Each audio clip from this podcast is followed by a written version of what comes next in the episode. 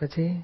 આ મતભેદ પડવાનું કારણ શું? તમારી વાઈફને સો રિવોલ્યુશન હોય ને તમારા પાંચસો રિવોલ્યુશન હોય અને તમે, તમને વચ્ચે કાઉન્ટર પુલી નાખતા આવડે નહીં એટલે તણખા જરે, ઝઘડા થાય. અરે, કેટલીક વાર તો એન્જિન હાવ તૂટી જાય. રિવોલ્યુશન સમજ્યા તમે? આ મજૂરને તમે વાત કરો તો તમારી વાત એને પહોંચે નહીં. એના રિવોલ્યુશન પચાસ હોય ને તમારા પાંચસો હોય. કોઈને હજાર હોય, કોઈને બારસો હોય. જેવું જેનું ડેવલપમેન્ટ હોય તે પ્રમાણે રિવોલ્યુશન હોય. વચ્ચે કાઉન્ટર પુલી નાખો તો જ એને તમારી વાત પહોંચે. કાઉન્ટર પુલી એટલે તમારે વચ્ચે પટ્ટો નાખી તમારા રિવોલ્યુશન ઘટાડી નાખવા પડે. હું દરેક માણસની જોડે કાઉન્ટર પુલી નાખી દઉં. એકલો અહંકાર કાઢી નાખવાથી જ વળે તેમ નથી. કાઉન્ટર પુલી પણ દરેકની જોડે નાખવી પડે. તેથી તો અમારે કોઈની જોડે મતભેદ જ ના થાય ને અમે જાણીએ કે આ ભાઈના આટલા જ રિવોલ્યુશન છે, એટલે તે પ્રમાણે હું કાઉન્ટર પુલી ગોઠવી દઉં. અમને તો નાના બાળક જોડે પણ બહુ ફાવે, કારણ કે અમે તેમની જોડે ચાલીસ રિવોલ્યુશન ગોઠવી દઈએ, એટલે એને મારી વાત પહોંચે, નહીં તો આ મશીન તૂટી જાય. આ કાઉન્ટર પુલીનું એક એક એક્સપ્લેનેશન એવું છે, દાદા કે છે કે બાળક હોય તો કે એને કરતાં અમે નાના થઈ જઈએ. હજુ હું એના કરતાં મોટો છું, હું એના કરતાં મોટું વધુ સમજુ છું, હું હોશિયાર છું, એવો અહંકાર આવશે ને, તો એની સાથે મતભેદ પડી જશે. એટલે કાઉન્ટર પુલી એટલે શું? તો કે દરેક કોઈ કોઈ માણસ આવ્યો તો કે અમે શિષ્ય થઈ જઈએ. એ કાઉન્ટર પુલી નાખી દીધી કે, પેલા કાકા તો કે હું એનો ભત્રીજો આ એ મારો એ દાદો અને હું એનો પૌત્ર. એ પેલા પેલા દાદા કહેતા હોય આમને અને આ શું કે તું મારો દાદા હું તારો પૌત્ર. એ આવી જે વાઈ હસબન્ડ એટલે વાઈફની વાઈફ નથી દાખલા આપે છે ને દાદા? સાસુ એટલે વહુની વહુ. એ કાઉન્ટર પુલી નાખી દીધી આ. માં એટલે દીકરીની દીકરી. એમ થઈને રહેવું છે. આ કાઉન્ટર પુલી નાખીએ ને, તો પછી મેચ થશે. તો એની, એને સ્કોપ મળશે ખીલવાનો ને ખુલવાનો.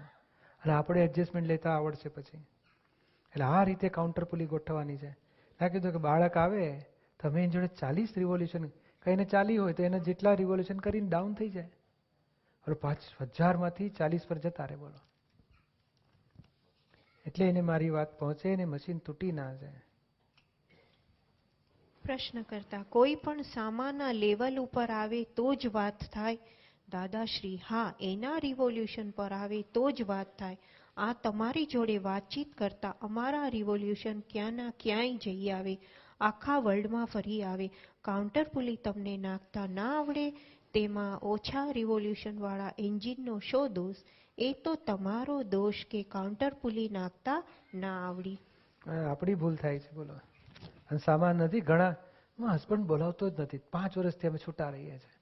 વાઈફ કે સાહેબ, બસ, આ માણસ સાથે મને ગમતું જ નથી. છોકરા, મા બાપ, છોકરો કે હું આખો દાડો બહાર ભટક્યા કરે. ઘરમાં પગ ટકતો નથી. આ બધી મશીનો તૂટવા માંડ્યા. કારણ પ્રેમ જ આવતો નથી એકબીજા ઉપર. કારણ અહંકાર ટકરાઈ જાય. પછી પછી પછી એને પેલી બાટલી ફ્રેન્ડ એના સુખ આપે ને પછી ઘરમાં કોઈ સુખ ના આપે. હવે આપણા તરફથી એને દુઃખ ના થાય. અહીં એટલીસ્ટ આપણે કે ને અભિપ્રાયની વાત ના સમજાય કે પછી આપણે મતની વાત ના સમજાય. પણ આપણે દુઃખ નથી આપવું એટલું સમજાય ને, તોય કંઈક આપણે પાછા ફરવાની શરૂઆત થાય.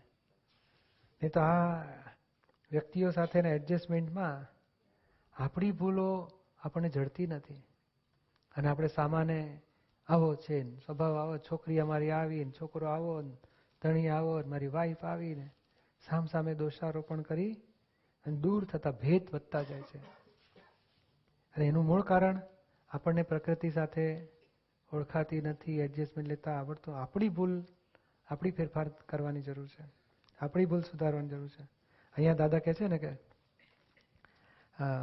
એકલો અહંકાર કાઢી નાખવાથી વળે તેમ નથી. દરેક જોડે કાઉન્ટર પુલી નાખવી જોઈએ. કાઉન્ટર પુલી એટલે આ હું એના કરતાં નાનો છું, એના કરતાં ઓછી સમજણવાળો છું, એની મારા કરતાં વધારે એટલે એના પોઝિટિવ જુઓ ને તોય આપણે ડાઉન આવીએ. કેટલી બધી દાદાની રીતો બતાડી છે. સામા સાથે એડજસ્ટમેન્ટ લીધા વગર પ્રકૃતિ સાથે ફાટફૂટ ના થવી જોઈએ કે છે. એડજસ્ટમેન્ટ લીધા વગર મોક્ષે નહીં જવાય. હિસાબ પેન્ડિંગ રહેશે બધા. ચાલો થોડા પ્રશ્ન પૂરા કરીએ. દીપકભાઈ અત્યારે દીપક દાદાએ જે આપણે વાણી વાંચી એડજસ્ટ એવરીવેરમાં એ અહીંયા થોડું ખ્યાલ આવ્યો. દાદા કહે છે કે અમને એક એક વ્યક્તિની પ્રકૃતિ જેમ છે એમ દેખાય.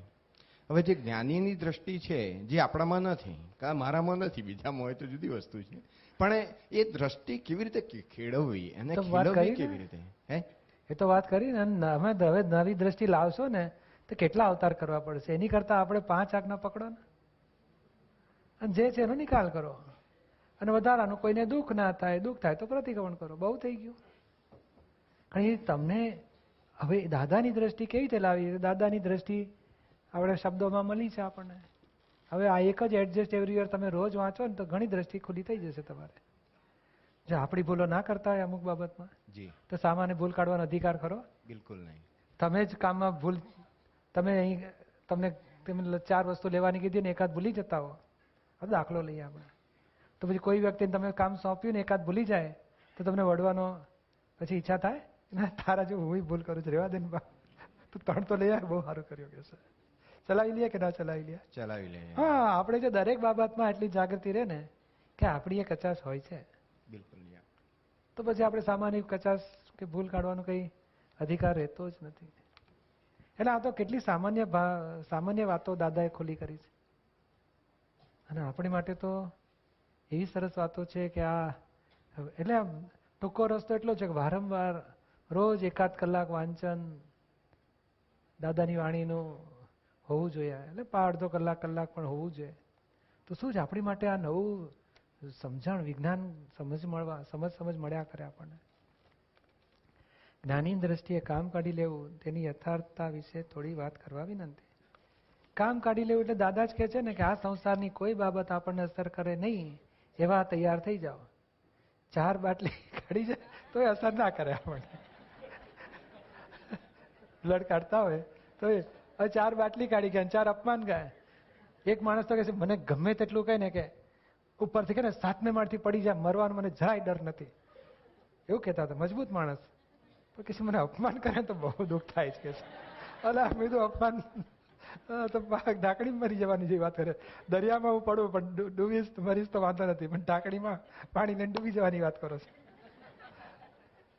કામ કાઢી લેવું એટલે આટલું જ કરવું છે કે ભાઈ આ કોઈ પરિસ્થિતિ આપણને દુઃખદાયી ના થાય, એવા સ્ટેબલ થઈ જાઓ જ્ઞાનમાં. સમજાય છે ને? દીપકભાઈ, દાદા કહે છે કે આ દાદો છે, ફરી વાર ફરી ફરી તમને દાદો નહીં મળે રાઈટ એટલે આપણે આ દાદાના મૂળભૂત સિદ્ધાંતોને વળગી રહીને આ મહાત્માઓએ કેવી રીતે આપની હાજરી હજુ છે, પ્રત્યક્ષ છો આપ? અને આ મહાત્માઓ માટે એવું કંઈક કહો કે જે એટલું ટચિંગ હોય કે આજે આ જ્ઞાનીનું મહત્વ જેમ છે એમ સમજાય, અને આ જેટલો સમય છે આપની સાથે રહેવાનો, આપની સાથે સત્સંગ કરવાનો, એ એ એ સમયનો સૌથી વધારે ઉપયોગ કરી અને મોક્ષના માર્ગે આગળ વધે એવા બે શબ્દો કહો દીપક એટલે આમાં ટૂંકી વાત આવે છે ને આ ભોગવે તેની ભૂલ ને બન્યું તે ન્યાય. એમાં કઈ અઘરું છે? આટલી શરૂઆત ના માં ઠોકી ટોઈને આ જ કહું છું. ભાઈ અહીંથી શરૂઆત કરો. કોઈ પણ ઊંચા નીચા પરિણામ થયા આપણને અંદર આપણે ભોગવે છે આપણી જ ભૂલ. કોઈને અને કોઈનાથી થયા તો કોઈ બન્યું એ ન્યાય. હવે આટલો જ બે વાક્ય રાખે ને તો બહુ મોટું વિજ્ઞાનની શરૂઆત થાય. અને પછી આગળ વધવું હોય તો બીજાને દુઃખ પહોંચાડો છે એનામાંથી પાછા ફરો. બીજું શું કેવું બીજું તો કા- કહેવાની તો બધી પાર વગરની વાતો છે પણ એક જ બેઝિક ફંડામેન્ટલ પાયાનો સિદ્ધાંત આટલો જ આવે છે કે ભાઈ પોતાની ભૂલો ઓળખીને પાછા ફરો અને જગતને નિર્દોષ જુઓ. ના કીધું ભાઈ આમાં કે ને આપણે એડજસ્ટ સ્વીકારી લેવું પડશે. આ જેવી છે તેવી વાઈફને સ્વીકારવી પડે. નથી બધે એડજસ્ટ થવાની વાત દાદા શીખવાડે છે ને. એટલે આ ચાર ચોપડી જ આપણે જીવનમાં લાવવાની જરૂર છે. પાંચ આજ્ઞા અને દસમું પ્રતિક્રમણ. બીજું કેટલું? વધારે તો વધારે તો બધું ઇન ડિટેલ તો બધું શાસ્ત્રો ને શાસ્ત્રો ભરાઈ જાય. પાના ને પાના ભરાઈ જશે. પણ આમ ટૂંકી વાત પાંચ જ આજ્ઞા છે. એને સપોર્ટ કરનારી ચાર સોનેરી ચાવીઓ અને પાછા પ્રતિક્રમણથી પાછા ફરો ભૂલચૂક થતી હોય. કન્ફ્યુઝન ક્યાં થાય છે આપણે? કે એક બાજુ આપણે દાદા શ્રી કહે છે કે એમને સમાધાન થાય કે ના થાય એ તમારે નથી જોવાનું. બીજી બાજુ દાદા એમ પણ કહે છે કે તમારે મૌન નહીં રહેવાનું. તો તમે સંભાવે નિકાલ કર્યો ના કહેવાય. અને આ બાજુ બીજું એક છે કે એડજસ્ટ એવરીવેર એટલે એ બધું એક બે ભાગ જુદા પડે છે.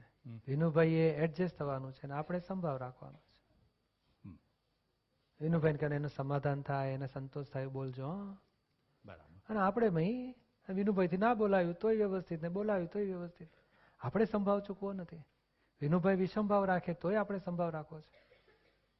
બરાબર. સમજાય ને? વિનુભાઈ આ એડજસ્ટમેન્ટ લેવાનું છે એડજસ્ટ થવાનું. આપણે સંભાવમાં જ રહેવું છે અને વિનુભાઈથી થયું ના થયું એ પછી જે બન્યું આચું બરાબર. એટલે આમાં આમાં ઊંચામાં ઊંચું એ છે કે આજે નહીં તો કાલે એના મનને સમાધાન થાય એવું કરવું જ છે આપણે. આજે ના જે થાય નહીં તો દુઃખી નથી થવું. અંદર સંભાવ મેન્ટેન કર્યા કરો. ના સંભાવે નિકાલ કરો. છે આ ફાઇલ જરાક હજુ એને દુઃખ તો રહે છે. પ્રતિકોણ કરો. ફરી ભાવના રાખો કે એની સાથે એડજસ્ટમેન્ટ લઈએ અને સમાધાન થાય ને સંતોષ થાય. તો બીજી વખત કંઈક પાછું સંજોગ બેસે ને પછી કેમ છો ભાઈ? મજામાં છો ને? સારું છે ને? આમ આમ કરતા કરતા એને કે ના બરોબર ભાઈ માથાકૂટ ના કરશો મારા એટલે હજુ એને આટી રહે છે. સરળતા નથી રાખતો. એટલે આપણે ત્રીજી વખત મળીએ ત્યારે જય શ્રી કૃષ્ણ ભાઈ સારું છે મજામાં છો. મારી કઈ મદદની જરૂર હોય તો કહેજો હું તમને હેલ્પ કરીશ. બરાબર. તમે કશો નહીં બરોબર છે બરોબર બરોબર આપણે લાગે હલકું થઈ ગયું વાતાવરણ. એટલે શું બે ચાર સેટિંગમાં ધીમે ધીમે હળવું થતું જાય. ટેન્સમાંથી હળવું થતું જાય. એટલે આપણને જ સંતોષ થશે અંદરથી. ઓ આ સંભાવે નિકાલ થઈ ગયો આની સાથે. બરાબર. અને પછી વ્યવહારમાં એ પેલો પછી જેમ તણખાર જતા હોય એને બદલે કશું જુએ ને કશું લેવા દેવા ના હોય એવી રીતે એટલે આપણને ખબર પડે કે હવે આપણને કંઈ આકર્ષણ વિકર્ષણ થતું નથી એટલે છૂટે આપણે. બરાબર. એટલે ધીમે ધીમે ઉકેલ આવશે શું? હા આપણે આજે જે આ એડજસ્ટ એવરીવેરમાં વાંચ્યું કે દાદાશ્રી કહે છે કે આપણે કોઈને બે શબ્દ કહીએ ને જરાક તો એને પણ એનું આપણું સમાધાન થઈ જાય. હા એટલે એને દુઃખ થાય એવું બોલાઈ ગયું હોય અને પછી થોડી વાર પછી આપણને ભાન થાય કે અરે આપણે બોલ્યા દુઃખ થાય એવું હતું. તો વાળી લેવું જોઈએ. બરાબર. પણ એમાં ઘણી વખત એવું પણ બને કે આપણે બોલવા જાય તો એમાં પાછું ઊંધું વળે એ પાછું ઊંધું વળે એ તમને ખબર છે દર વખતે ઊંધું વળશે? ના વળે નહીં પણ એટલે તમે આપણે અભિપ્રાય ના રાખશો કે ઊંધું વળશે જ પ્રિજ્યુડિસ ના થશો. અને દસમાંથી એકાદ વખત પ્રયોગ તો કરી જુઓ. એકાદ વખત કરશો ને કારણ એને ખબર છે મેં ભૂલ નથી કરી અને આપણાથી બોલાઈ ગયું તે ભૂલ કરી છે અને તમે જ્યારે વાળવા જશો ને કે તારી ભૂલ કરતા મારી જ ભૂલ કહેવાય. મારે તને ઊંચા અવાજે બોલાઈ ગયું. આ ખીચડીમાં મેં ભૂલ કાઢી. ખોટું કહેવાય. મારી ભૂલ છે. તારો જે બરોબર છે તારો. એવું કરશો ને તો એ એ એકદમ હળવું થઈ જશે ટેન્સ વાતાવરણ. અને કદાચ પછી તમને અનુભવ થાય. હે? ભાન પડતું નથી બોલ બોલ કરો છો ને મોટી માફીઓ માગો છતો અહીંથી. એટલે આપણે સમજવાનું ભાઈ આ ક્વોલિટી જરા જુદી જાતના છે. એટલે આપણે મૌન રહીને પછી શુદ્ધાત્માને માફી માગી લેવાની. ફોન કરો શુદ્ધાત્મા. હે શુદ્ધાત્મા ભગવાન ભાઈને મારાથી બોલાઈ ગયું માફી માગું છું. અરે એમને એ મીઠા શબ્દોમાં વાળી લેવું હતું પણ મને અત્યારે અંદર એમ થાય છે કે એને દુઃખ રહેશે. પછી કોઈક વખત મારી ભાવના છે એને દુઃખ નથી આપવું. એટલે બહુ સ્પંદનો પહોંચી જશે. જય સચિદાન ચાલો તો આપણે સમય કરવાની છે. આપણે એડજસ્ટ એવરીવેરમાં દાદાની સરસ વાતો આવી એ લઈએ. હવે ફરિયાદ કોની કોની માટે રહે છે જુઓ. ફાવે કે? હોય ને? મારું આટલું હાચવતા નથી યુ ડોન્ટ કેર મી ને. કંઈક હોય છે ને? બહુ હોય છે ને? તો પછી એ લખો આપણે. કે આવતા વારે આપણે જાનવરમાં જવું નથી. કારણ ગયા ભાવમાં ફરિયાદ બહુ કરી હતી, તો જાનવરમાં આવવું પડે. આપણે જવાશે નહીં પણ આપણે ફરિયાદ ફરિયાદ કોઈ માટે રહે જ નહીં ને. ગમે તેવું નુકસાન કરતો હોય, ગમે તેવું બગાડતો હોય, ગમે તેવું અપમાન કરતો હોય, કોઈ માટે ફરિયાદ ના રહેવી છે આપણને સમાધાન રહેવું છે કે હો આ નિમિત્ત છે. મેં દસ હજારનું દેવું કર્યું તો દસ વખત પેલો હજાર હજાર લઈ જશે. હિસાબ પૂરો થાય છે, મારો છુટકારો કરે છે, ઉપકાર માનવો છે. હવે દોષિત દેખાય છે ને એ જ પાછું ફરી ફરી એ જ આવશે. અને આ ચાર પાનામાં તો દાદાએ કેટલી સરસ વાતો કરી છે. એટલે આપણે આ ફરિયાદ, ફરિયાદી થવું નથી અને કોઈને ગુનેગાર જોવા નથી. હોય નજીકની વ્યક્તિઓમાં થયા કરે કે અપેક્ષાઓ હોય છે. અપેક્ષામાંથી ફરિયાદ જન્મે પછી કે આટલું મારું પૂરું નથી કરતો, એ મારું આ આટલું કરતો નથી, પછી ફરિયાદ થાય, પછી કોઈક પૂછે ને, તમારે તો બહુ સારું જવા દો ને, એની, એને મારી પડી જ નથી. મારે કરે આપણે મારું કરી લઉં છું, શું કરું બીજું? ભાઈ પછી લિસ્ટ ચાલુ થાય.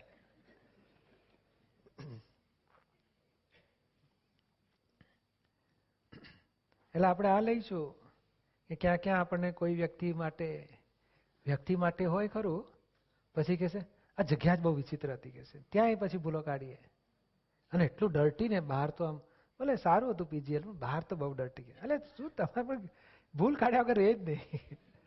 તો કે એ કોઈની ફરિયાદ જ કહેવાય. બે આપણે કોઈને જોવું જ નથી. આપણે મેં આગળ પાછળ થઈને ચાલીને નીકળી જાઓ. આપણે કે થોડું કાયમનું રહેવું છે આ દુનિયામાં?